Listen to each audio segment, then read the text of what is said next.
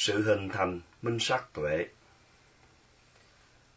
Qua sự tinh tấn, cố gắng hướng tâm đến đề mục, giữ tâm đối diện đề mục và gắn chặt với đề mục, làm phát triển chánh niệm và sát na định, giúp bạn quan sát đề mục càng lúc càng rõ hơn.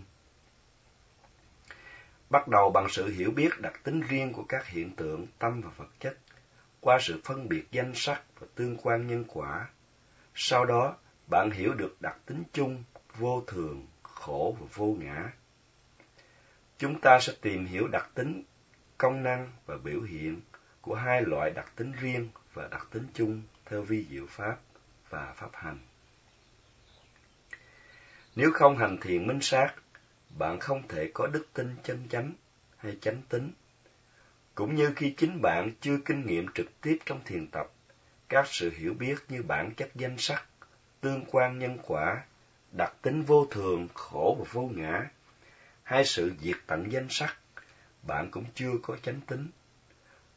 Okapana Saddha Loại đức tin từ trí tuệ Thay vào đó, bạn chỉ có loại đức tin mới được khơi dậy hay sơ tính, Pasada Saddha, đức tin suông. Chánh tính hình thành từ sơ tính. Có một loại đức tin khác đến từ sự tin tưởng những điều Phật dạy, vượt ngoài tầm suy nghĩ, không thể tự cá nhân thực chứng. Sơ tính phát sinh từ sự nghe, bàn bạc giáo pháp hay đọc sách về Phật Pháp, hay có sự hiểu biết về bảy lợi lạc đem lại từ sự thực hành thiền tứ niệm xứ. Trong kinh Đại Niệm xứ liệt kê bảy lợi lạc của thiền tứ niệm xứ. Thứ nhất, thanh lọc tâm trong sạch. Thứ hai, chấm dứt lo âu phiền muộn. Thứ ba, chấm dứt uất ức than khóc. Thứ tư, diệt khổ tâm. Thứ năm, diệt khổ thân. Thứ sáu, thành tựu thánh đạo. Và thứ bảy, giác ngộ niết bàn. Sơ tính sinh khởi nơi tâm khi bạn chấp nhận bảy lợi lạc này và hiểu rằng pháp tứ niệm xứ không phải là pháp thiền đem lại loại lợi lạc thông thường. Do vậy, bạn có ý muốn hành thiền để đạt những lợi lạc này. Bạn có sơ tính, nhưng chưa đủ. Bạn cần phải thực sự hành thiền. Vận dụng tinh tấn, bạn chánh niệm vào các hiện tượng tâm và vật chất, chánh niệm từng giây, từng giờ và từng ngày. Theo thời gian, bạn phát triển được tinh tấn, tầm, chánh niệm và chánh định. Sau đó, bằng chính sự thực chứng cá nhân về đặc tính riêng và đặc tính chung, tức vô thường, khổ và vô ngã, của các hiện tượng tâm và vật chất, bạn chấp nhận và bắt đầu thật sự có chánh tính. Ý chí tu tập trở nên mạnh mẽ hơn, cho đến khi thực chứng được lợi lạc theo từng giai đoạn, bạn cảm thấy phấn khởi, vui thích với pháp hành. Thế nào là đặc tính riêng của sự ngồi? Bạn thấy gì trong sự ngồi? Nếu có chánh niệm, bạn sẽ thấy trong tiến trình ngồi chỉ là hàng loạt tâm và vật chất. Trong đó tác ý muốn ngồi là tâm, tiếp theo sau là chuyển động ngồi, là vật chất, cùng với cảm giác nặng được cảm nhận trong lúc từ từ hạ thân xuống. Bạn thấy chỉ có hai sự kiện là tâm và vật chất, và hiểu rằng thực sự cũng chỉ có hai sự kiện là tâm và vật chất mà thôi, không có gì khác hơn. Đơn giản như hai trừ hai bằng zero. Nếu không chánh niệm kịp thời khi ngồi, bạn sẽ không thể kinh nghiệm được tiến trình tâm và vật chất diễn ra trong sự ngồi. Không thấy điều này, bạn sẽ còn tà kiến, nghĩ rằng chính tôi ngồi, hay chính linh hồn của tôi ngồi khi hiểu rằng chỉ có tác ý là tâm và chuyển động là vật chất, nối tiếp nhau mà không có cái gì là bản ngã hay linh hồn, bạn không có tà kiến về ngã. Bạn còn hiểu sự ngồi là kết quả do nhân quả. Vì có tác ý muốn ngồi, thân mới chuyển động. Nếu không có tác ý muốn ngồi, thân không thể tự chuyển động. Chỉ có tâm là nhân, tạo điều kiện cho vật chất hình thành là quả bạn hiểu rằng không có đấng tạo hóa nào làm nên sự ngồi hay kiểm soát sự ngồi. Người ta tin rằng kiến thức nằm trong linh hồn, Atta. Có hai loại linh hồn, đại hồn Paramatta và tiểu hồn Jiva Atta. Đại hồn là thực thể duy nhất, không hình, không tướng, nắm quyền chỉ huy và kiểm soát thế giới, có khả năng biết mọi chuyện cần biết và không biết sướng khổ. Trong khi đó, tiểu hồn hiện hữu trong mỗi thân xác cá nhân và hiện hữu trong cả loài côn trùng nhỏ bé. Chính tiểu hồn có khả năng thấy, nghe, ngửi, nếm và xúc chạm. Tiểu hồn vốn thường còn và di chuyển từ thân này sang thân khác. Khi chết, tiểu hồn xuất ra khỏi thân cũ và nhập vào thân mới. Tuy nhiên, đối với hành giả tu tập thiền minh sát, hành giả hiểu một cách chắc chắn rằng chỉ có tâm và vật chất, chứ không có một thứ gì khác hơn. Như trong sự ngồi, hành giả hiểu rằng thân hay vật chất không thể tự ngồi xuống, mà chính tác ý hay tâm mới tạo điều kiện cho thân ngồi xuống. Do đó, nhờ chánh niệm kịp thời, bạn có hai sự hiểu biết, phân biệt được tâm và vật chất và tương quan nhân quả. Nhờ phân biệt được tâm và vật chất, bạn không tin có tiểu hồn hay bản ngã. Nhờ thấy được tương quan nhân quả, bạn không tin có đại hồn hay thượng đế, và không chấp nhận tà kiến, không tin vào nhân quả. Đây là loại trí tuệ hình thành do sự thực chứng, xuyên thấu vào sự vật, thấy sự vật như là. Đặc tính của trí tuệ là nhớ và xuyên thấu bản chất sự vật. Bạn có sự hiểu biết, biện biệt, tâm và vật chất là hai thực thể hoàn toàn riêng biệt. Giả sử có một bức tường che kín không cho bạn thấy những gì bên kia tường. Khi bức tường sụp đổ, bạn thấy rõ những gì trước mắt mà từ lâu bạn không thấy vì bị bức tường che kín. Sự thấy rõ như vậy tương đương với sự thấy rõ bản chất và tương quan nhân quả của sự vật.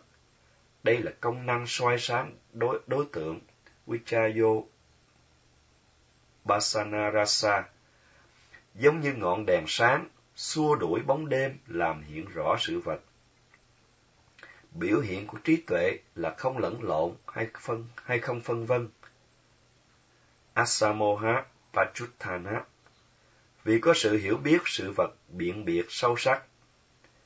Nguyên nhân gần làm phát sinh trí tuệ là chánh định. Bắt đầu bằng sự tinh tấn hướng tâm đến đề mục, giữ chánh niệm liên tục đối diện đề mục, trà sát đề mục, gắn chặt và chìm sâu vào đề mục, làm cho tâm trở nên gom tụ, tĩnh lặng.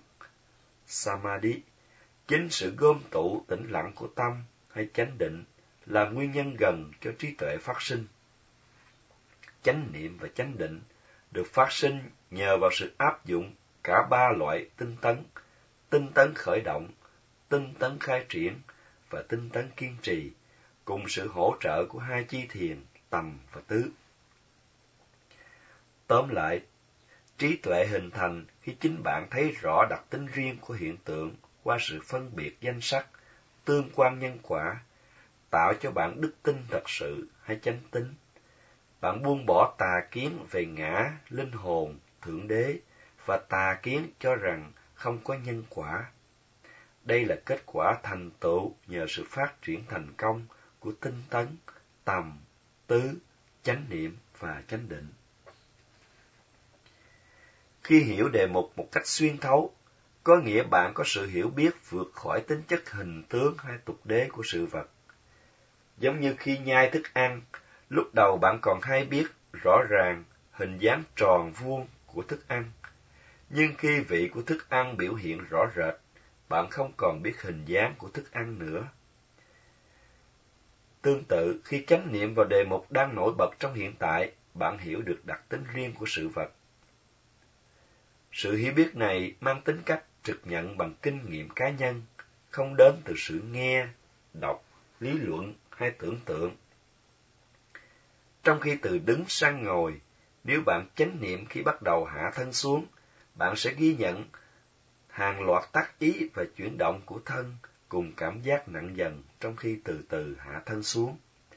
Bạn thấy có sự riêng biệt rõ ràng giữa tác ý là tâm và chuyển động của thân là vật chất. Bạn hiểu quả đúng như vậy tâm và vật chất là hai thực thể hoàn toàn riêng biệt. Bạn cũng thấy rõ rằng tác ý là nguyên nhân cho chuyển động ngồi, nối tiếp là quả.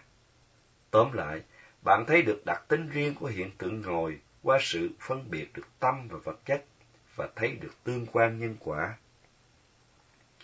Trong sự ngồi, bạn thấy tác ý muốn ngồi là tâm, làm nhân tạo nên chuyển động ngồi, vật chất là quả. Trong sự nghe gồm có ba thành phần âm thanh, sự phát động, màng tai, sự tiếp nhận và nhĩ thức, sự phát sinh. Sự nghe không thể phát sinh nếu không có sự chú tâm. Bắt đầu từ âm thanh là vật chất, là nhân, tạo sự rung nơi màng tai là vật chất, là quả. Kế tiếp, sự rung của màng tai là vật chất, trở thành nhân, tạo sự chú tâm là quả. Cuối cùng, sự chú tâm trở nên thành nhân, tạo cho nhĩ thức là tâm phát sinh. Như vậy, trong sự nghe gồm nhiều tiến trình nhân quả. Có khi vật chất làm điều kiện cho vật chất phát sinh, có khi vật chất làm điều kiện cho tâm phát sinh, có khi tâm làm điều kiện cho vật chất phát sinh, và có khi tâm làm điều kiện cho tâm phát sinh. Ngoài ra, tâm, nhiệt độ và chất dinh dưỡng cũng ảnh hưởng đến phẩm chất của màng tai. Tai có tốt nghe mới rõ. Khi theo dõi phòng xẹp, sự phòng xẹp là vật chất, là nhân, sự ghi nhận phòng hay xẹp là tâm, là quả. Có lúc sự phòng hay xẹp biến mất, bạn không thấy có tâm ghi nhận. Do đó bạn thấy rằng khi có sự phòng mới có tâm ghi nhận phòng. Khi không có sự phòng sẽ không có tâm ghi nhận. Như vậy, có đối tượng sinh khởi mới làm nguyên nhân cho tâm ghi nhận phát sinh. Không có đối tượng sinh khởi sẽ không có nguyên nhân làm cho tâm ghi nhận phát sinh. Tương tự, bạn thực chứng tương quan nhân quả xảy ra trong sự thấy, ngửi, nếm, đụng chạm, suy nghĩ, vân vân. Đối với cơ thể, khi trời nóng làm cho thân nóng, tức vật chất làm điều kiện cho vật chất phát sinh. Khi ăn uống bổ dưỡng, thân thể khỏe mạnh, tức vật chất làm điều kiện cho vật chất phát sinh. Tất cả sự hiểu biết về bản chất tâm và vật chất, cùng tương quan nhân quả của các hiện tượng tâm và vật chất, đều được hiểu biết bằng trực nhận qua thiền tập, không do nghe, đọc, lý luận, suy nghĩ hay tưởng tượng. Khi trình pháp, điều quan trọng nhất là bạn phải nói được một cách cụ thể và chính xác những gì bạn kinh nghiệm trong lúc thiền. Nếu bạn chánh niệm cẩn thận, thực hành đúng phương pháp, bạn sẽ nói được bạn ghi nhận đề mục như thế nào và hiểu biết về đề mục ra sao. Nếu bạn hiểu qua kinh nghiệm thực chứng, bạn sẽ trình pháp một cách rõ ràng, chính xác và thành thật. Bạn thuộc vào loại hành giả chân thật. Vài hành giả khác trình pháp bằng sự tưởng tượng, suy nghĩ, do không thực hành cẩn thận và đúng đắn, nên không trình pháp từ kinh nghiệm thực chứng. Khi thiền sư hỏi thêm, hành giả lúng túng, quên trước quên sau, không trả lời được. Điều này chứng tỏ hành giả không chân thật. Muốn trình pháp một cách chính xác và chân thật, bạn phải thực hành cẩn trọng và đúng phương pháp. Bạn cần phải chánh niệm ngay khi đề mục sinh khởi trong hiện tại và duy trì được chánh niệm liên tục theo đề mục. Thực hành như vậy sẽ giúp bạn hiểu được đề mục một cách rõ ràng, chi tiết. Phân biệt được tâm và vật chất và hiểu được tương quan nhân quả chỉ mới là hiểu biết đặc tính riêng của sự vật, nhưng chưa phải là minh sát tuệ. Khi quan sát bản chất tâm và vật chất và tương quan nhân quả của các hiện tượng tâm và vật chất, và thấy chúng sinh diệt không bao giờ tồn tại, bây giờ bạn mới thật sự có tuệ minh sát. Phản ngữ Vipassana gồm quy, nhiều cách, và Passana có nghĩa là hiểu. Do đó Vipassana có nghĩa hiểu theo nhiều cách. Nhiều cách có nghĩa nhiều tướng trạng, nhiều khía cạnh, tức là hiểu được đặc tính, vô thường, khổ và vô ngã. Phản ngữ Samanowaro mang ý nghĩa tất cả các hiện tượng tâm và vật chất đều có đặc tính sinh diệt giống nhau. Minh sắc tuệ chỉ thật sự bắt đầu có mặt khi hành giả chứng nghiệm được đặc tính sinh diệt của đề mục. Sự hiểu biết đầu tiên về tâm và vật chất, hay còn gọi là tuệ phân biệt danh sắc, chưa phải là tuệ minh sát. Các hiện tượng tâm và vật chất đều mang đặc tính diễn tiến qua ba giai đoạn, gọi là đoạn đầu, đoạn giữa và đoạn cuối. Ở tuệ giác đầu tiên, tuệ phân biệt danh sắc, hành giả chỉ mới thấy giai đoạn giữa của đề mục mà thôi. Ở tuệ giác thứ hai, tuệ phân biệt nhân quả, hành giả chỉ thấy giai đoạn đầu và đoạn giữa của đề mục, nhưng không thấy sự diệt. Vì chưa thấy được sự diệt của đề mục, nên trong hai tuệ giác đầu tiên, hành giả chưa hiểu được đặc tính vô thường. Muốn thấy được đặc tính chung, hành giả phải thấy cả ba giai đoạn đầu, giữa và cuối. Tuệ minh sát chỉ hình thành khi hành giả thấy đặc, được đặc tính chung, vô thường, khổ và vô ngã. Tuệ minh sát hiểu vô thường, khổ và vô ngã, hay còn gọi là tuệ thấu đạt. Hai tuệ giác đầu tiên, tuệ phân biệt danh sắc và tuệ phân biệt nhân quả, làm căn bản cho tuệ thấu đạt. Phải có hai tuệ giác này trước khi đến tuệ thấu đạt. Do có sự liên hệ với tuệ minh sát, nên hai tuệ giác đầu tiên cũng được gọi là tuệ minh sát, mặc dù về phương diện pháp hành, không xem chúng là tuệ minh sát.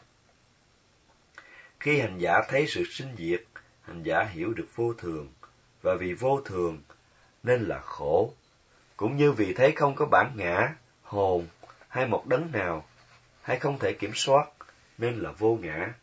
Sự hiểu biết này là tuệ thấu đạt. Có ba điều hành giả cần phải hiểu thấu đáo. Thứ nhất, vô thường, anicca. Thứ hai, đặc tính vô thường, anicca lakkhana. Và thứ ba, quan sát vô thường nhiều lần, anicca nupassana. Trong bài pháp đã giảng trước đây có đưa thí dụ so sánh tam tướng với chiếc áo có ba chỗ rách. Cần phải trải chiếc áo bằng phẳng mới thấy ba chỗ rách. Cùng thế ấy, bạn phải thấy đặc tính riêng qua sự phân biệt được danh sắc và thấy được tương quan nhân quả, bạn mới thấy được đặc tính chung vô thường, khổ và vô ngã. Bạn thấy được vô thường khi quan sát đặc tính riêng, nhưng chưa thấy sự sinh diệt, tức đặc tính vô thường, anicca lakkhana, nên chưa có sự hiểu biết thấu đáo vô thường. Tất cả các hiện tượng tâm và vật chất đều mang đặc tính vô thường, anicca, ngoại trừ niết bàn. Khi quan sát các hiện tượng tâm và vật chất, thấy được bản, bản chất danh sắc và tương quan nhân quả, chánh niệm và chánh định được hình thành. Với sự phát triển của chánh niệm và chánh định, bạn sẽ thấy được sự sinh diệt của các hiện tượng tâm và vật chất. Hiện tượng này xuất hiện và biến mất, hiện tượng mới sinh khởi rồi lại biến mất. Đây là biểu hiện của đặc tướng của sự sinh diệt, Anicca Lakkhana. Khi thấy sự sinh diệt nhiều lần, bạn thấy rõ được sự vô thường, Anicca Nupassana. Bạn không cần đi tìm đặc tướng sinh diệt của hiện tượng, mà chỉ cần chánh niệm, theo dõi hiện tượng nổi bật trong hiện tại, thì tự nhiên bạn sẽ thấy đặc tính sinh diệt hiển lộ. Vài hành giả không hiểu điều này, nên thực hành không đúng phương pháp. Khi theo dõi sự phòng, hành giả cố tìm đoạn đầu, đoạn giữa và đoạn cuối của sự phòng. Thực hành như vậy là không đúng. Bạn không cần phải cố tìm ba giai đoạn trong sự phòng hay xẹp. Bạn chỉ cần chánh niệm, theo dõi sự phòng xẹp một cách chắc chẽ, hay bất kỳ đề mục nào nổi bật trong hiện tại, để thấy được sự căng, giãn, cứng, mềm, nóng, lạnh, vân vân. Theo tinh thần nội dung của đoạn đầu, đoạn giữa và đoạn cuối, mang ý nghĩa tầm quan sát của chánh niệm, có nghĩa phải chánh niệm theo dõi từ lúc hiện tượng bắt đầu sinh khởi. Khi quan sát chuyển động phòng xẹp, phải chánh niệm theo dõi từ đầu sự phòng đến cuối sự phòng, hay từ đầu sự xẹp đến cuối sự xẹp. Phải có sự chú tâm, theo dõi, ghi nhận đề mục vừa sinh khởi trong hiện tại, chứ không phải đề mục đã diệt mất. Chỉ cần theo dõi đề mục từ lúc bắt đầu đến lúc chấm dứt, mà không cần tìm đoạn đầu, đoạn giữa hay đoạn cuối. Tóm lại, ba điều mà hành giả cần hiểu thấu đáo là thứ nhất, vô thường, anicca, tất cả các pháp hữu vi đều không thường còn. Thứ hai, đặc tính vô thường, tất cả các pháp hữu vi đều sinh ra và diệt đi, anicca lakana Và thứ ba, quán sát vô thường, anicca nupassana, sự quán sát lặp đi lặp lại đặc tính sinh diệt. Nhờ hiểu thấu đáo ba điều này, bạn có được tuệ giác thấy rõ vô thường. Aniccanupassana Nhana là chánh kiến. Khi hiểu đặc tính vô thường, sẽ hiểu được luôn hai đặc tính khổ và vô ngã. Giống như một người có ba tên gọi khác nhau, khi biết được một tên, sẽ biết được hai tên còn lại.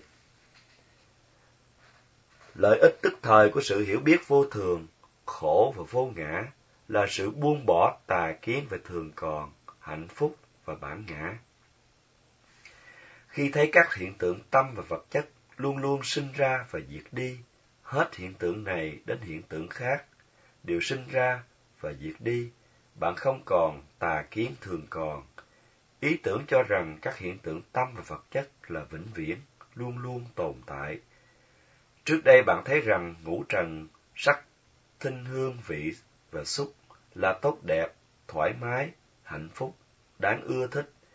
Bây giờ khi thấy sự sinh diệt của chúng, bạn thấy khổ, nên không còn có tà kiến cho là tốt đẹp, thoải mái, hạnh phúc. Và khi thấy các hiện tượng tâm và vật chất mang đặc tính vô thường và khổ, cũng như thấy rằng chúng đến và đi theo đường lối riêng, không thể kiểm soát như ý muốn, không có bản ngã hay thượng đế làm chủ các hiện tượng này, bạn không còn tà kiến về bản ngã, linh hồn hay thượng đế, bạn hiểu đặc tính vô ngã. Trong đời người, khi mọi chuyện đều tốt đẹp, yên vui, thành công, vạn sự như ý, Anuroda, bạn cảm thấy hài lòng vui sướng. Do tâm tham khiến bạn thấy hạnh phúc yêu đời. Nhưng khi đối nghịch lại, khi mọi chuyện trở nên tồi tệ, bất an, thất bại, vạn sự bất thành, Viroda, bạn cảm thấy bất mãn, buồn rầu. Do tâm sân, bạn cảm thấy đau khổ, hận đời. Bây giờ khi hiểu rằng tất cả đều sinh diệt, không có gì thường còn, bền vững, bạn buông bỏ không còn tham đắm khi dạng sự như ý, cũng như không còn sân hận khi vạn sự bất thành. Khi sự hiểu biết về vô thường, khổ và vô ngã trưởng thành, tâm bạn sẽ quân bình trước sự thăng trầm của cuộc đời. Bạn chấp nhận mọi chuyện buồn vui và thích nghi mọi hoàn cảnh tốt xấu mà không còn bị tham sân chi phối. Bằng sự hành thiền minh sát, bắt đầu bằng sự chánh niệm kịp thời khi đề mục xuất hiện, bạn thấy rõ được bản chất của đề mục, phát triển được trí tuệ, làm cho tâm trở nên trưởng thành, khỏe mạnh, đủ khả năng chế ngự phiền não, tham sân si.